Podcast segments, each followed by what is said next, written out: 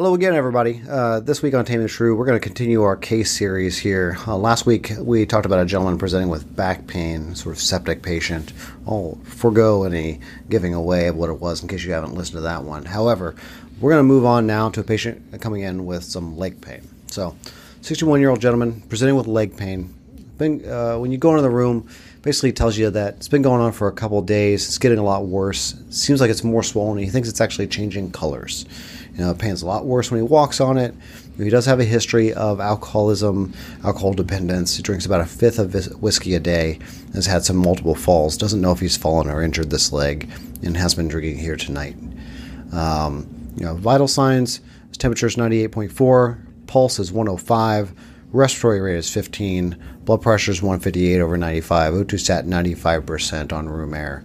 And uh, again, this week joined also again with uh, Dr. Ryan LaFollette, who's going to help kind of go through these cases. So, Dr. LaFollette, when you uh, hear that sort of initial HPI vignette, uh, obviously there's a lot there that's uh, that's uh, missing. So, what else do you want to know about this patient? Yeah, absolutely.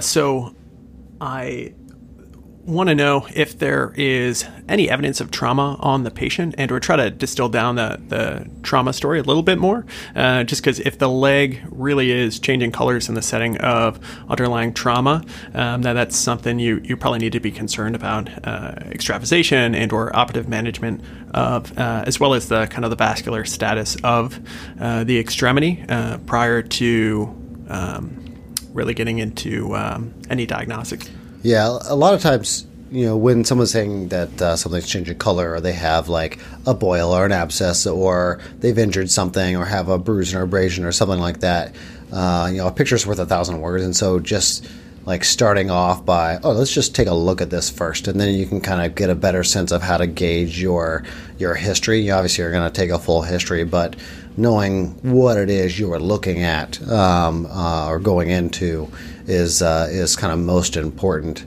Uh, you know, we've all seen spider bites in the emergency department, obviously, and so if you look at it and it looks like an abscess, you can really kind of hone your HPI a little bit better than if you look at it and then it looks like you know a legit spider bite. then that becomes a lot. That becomes a little bit of a different history that you're going to be taking. So. Um, with this gentleman, you know, he really doesn't remember if he's fallen at all. Um, you look at this leg to kind of get that initial sense of this, and it does not look good.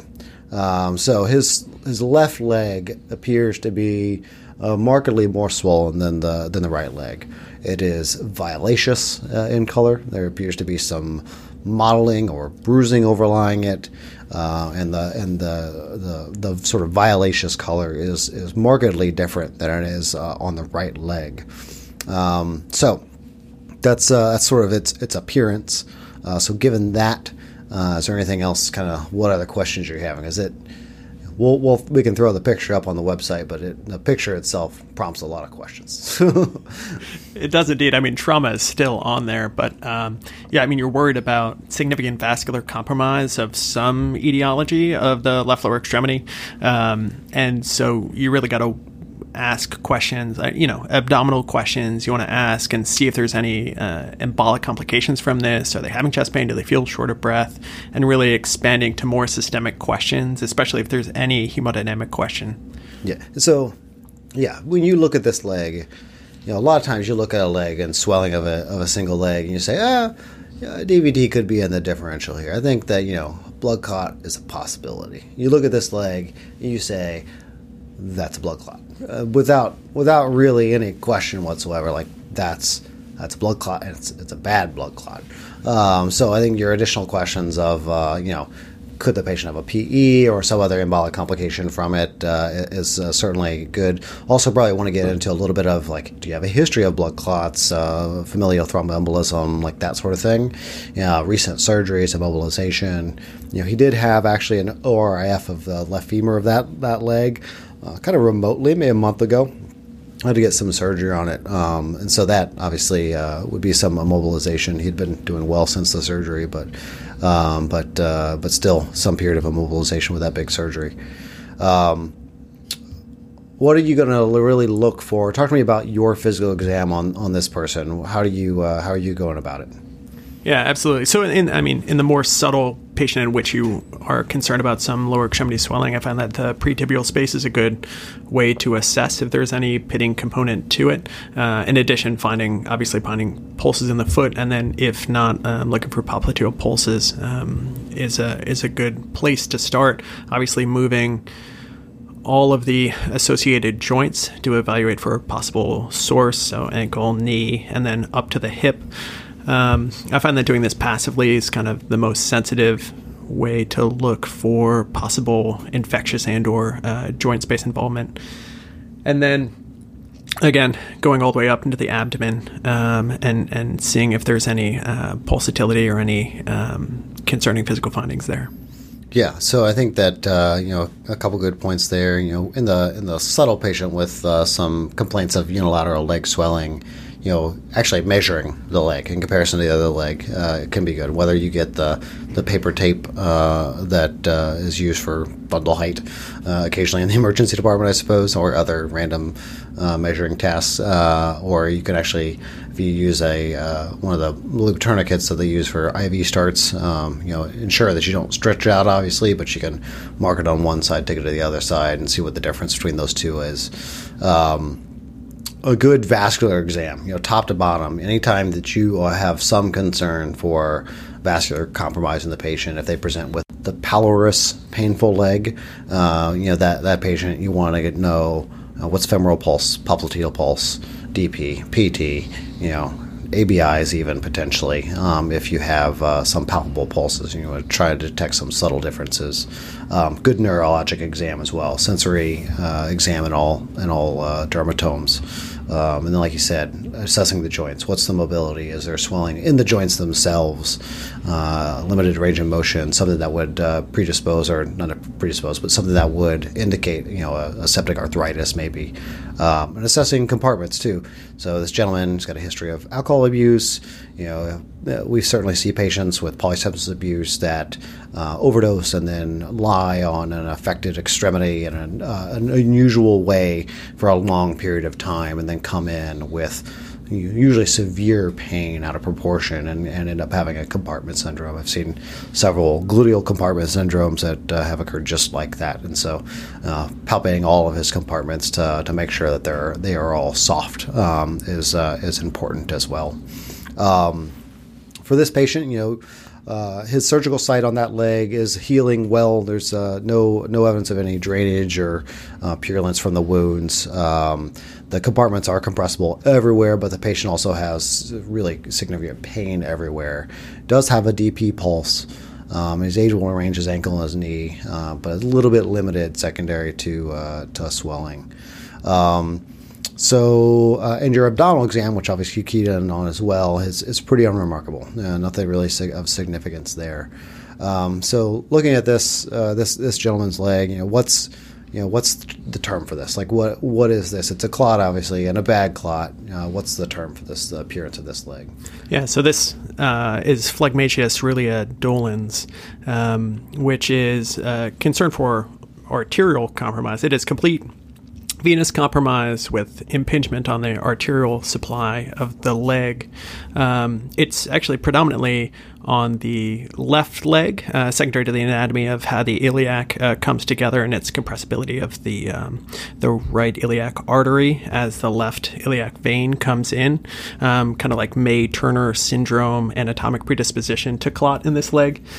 Um, tends to happen in the fifth and, sixth decades of life, and uh, about 20 to 40 percent of these people actually ultimately have a malignancy as a causative um, uh, procoagulant uh, predisposition to uh, the clot, and the vein gets just so distended with clot um, that it initially causes vascular compromise, uh, which can be uh, phlegmasia cerulea alba. Uh, and then ultimately causes enough venous congestion that you start to get gangrenous changes in the leg, which results in this um, purple discoloration uh, and obviously exquisite pain in the leg. So, so what are your what are your next steps on management of this patient? You got some labs. You know, the patient's got a normal white count. Uh, he's got a stable chronic anemia. Uh, his, his renal panel Uh, it's got a creatinine of 2.1, which is kind of new for him. But apart from that, um, you know, nothing really remarkable on there. CK is a little bit mildly elevated at 100, and rest of, rest of his labs are kind of normal. So, what's your next steps in terms of management for this patient?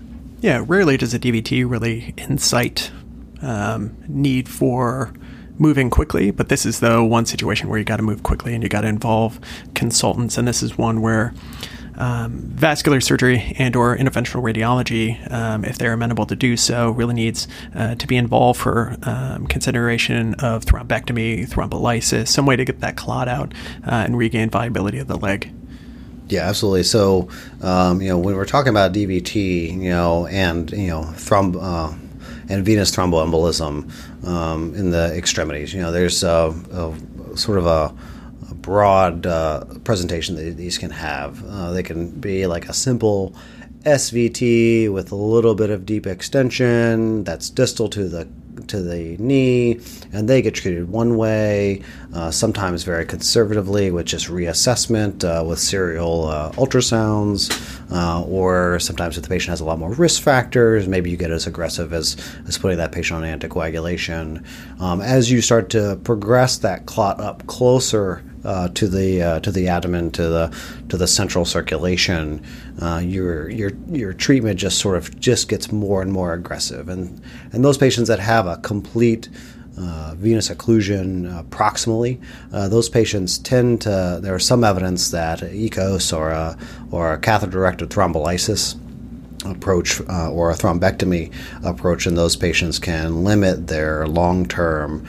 Um, post-thrombotic syndrome uh, uh, of the leg uh, complications, which you know the post-thrombotic syndrome after a DVT, you end up with chronic swelling, chronic pain of that leg because of the, the stripping of the veins from the from the clot being present. Um, and uh, obviously, this one, because you have some degree of, uh, of uh, potential for arterial compromise, um, this is one where you definitely um, have uh, an indication for getting a consultant on board to have an aggressive sort of thrombectomy versus uh, thrombolysis approach for the patient. You know. Um, so vascular surgery would be uh, would be probably your call. Uh, so institution dependent, obviously, uh, but uh, but that would be the next person I would I would talk to. Uh, what are the, any other thoughts on this this patient or the approach to the treating DVT? You know, uh, this patient had a little bit of tachycardia, you worried about PE? Are you going to chase that? Like, how, how's your approach on that? Yeah, I think it's tough because you clearly have a patient who has a strong predisposing factor to have a significant um, uh, pulmonary embolism. In, in, the absence of symptoms and hemodynamic stability, um, I think you can focus on thrombectomy of the leg. Um, I would be more concerned in the setting of tachycardia um, that there could be a, an occult PE. The issue is your treatment is going to be essentially be the same, is that this patient is undergoing therapeutic anticoagulation. So I would consider looking for signs of submassive PE um, and looking for signs of right heart strain. So consider a troponin, consider a uh, BNP, and consider an EKG and, and, possibly a bedside echo to look for signs um, where you should be focusing your thrombolytic thrombectomy treatment on the heart and not the leg, um, as you're otherwise going to be starting this patient on uh, unfractionated heparin anyway, um, pending your vascular consultant. Yeah, totally agree. I think that your treatment's going to be the same regardless. Searching for a PE in this patient, you always you would just have to ask yourself, does this change my management in any way, shape, or form? And the only way that it does change your management is if the patient has some degree of hemodynamic compromise because of it. If they have right heart strain on an echo, if they have uh, uh, if they have uh, troponin BNP elevation, those would be uh, individuals who may, uh, in some institutions, in institutions um, have an approach that involves an EKOS catheter or some other catheter-directed thrombolysis uh, to, to manage them, um, and may involve the, the activation of a PE response team. Um, although really all comers in this are your initial approach is, is going to be start the patient on heparin you know, get your consultants on board and get the patient dispositioned. All right, so that leaves us with one final patient, and we'll catch that in our next podcast. Stay tuned. We'll, we'll talk about A 59 year old female coming in with headache, a little bit of a mild temperature elevation, and vitals otherwise look okay. We'll save the best for last potentially. See you next time.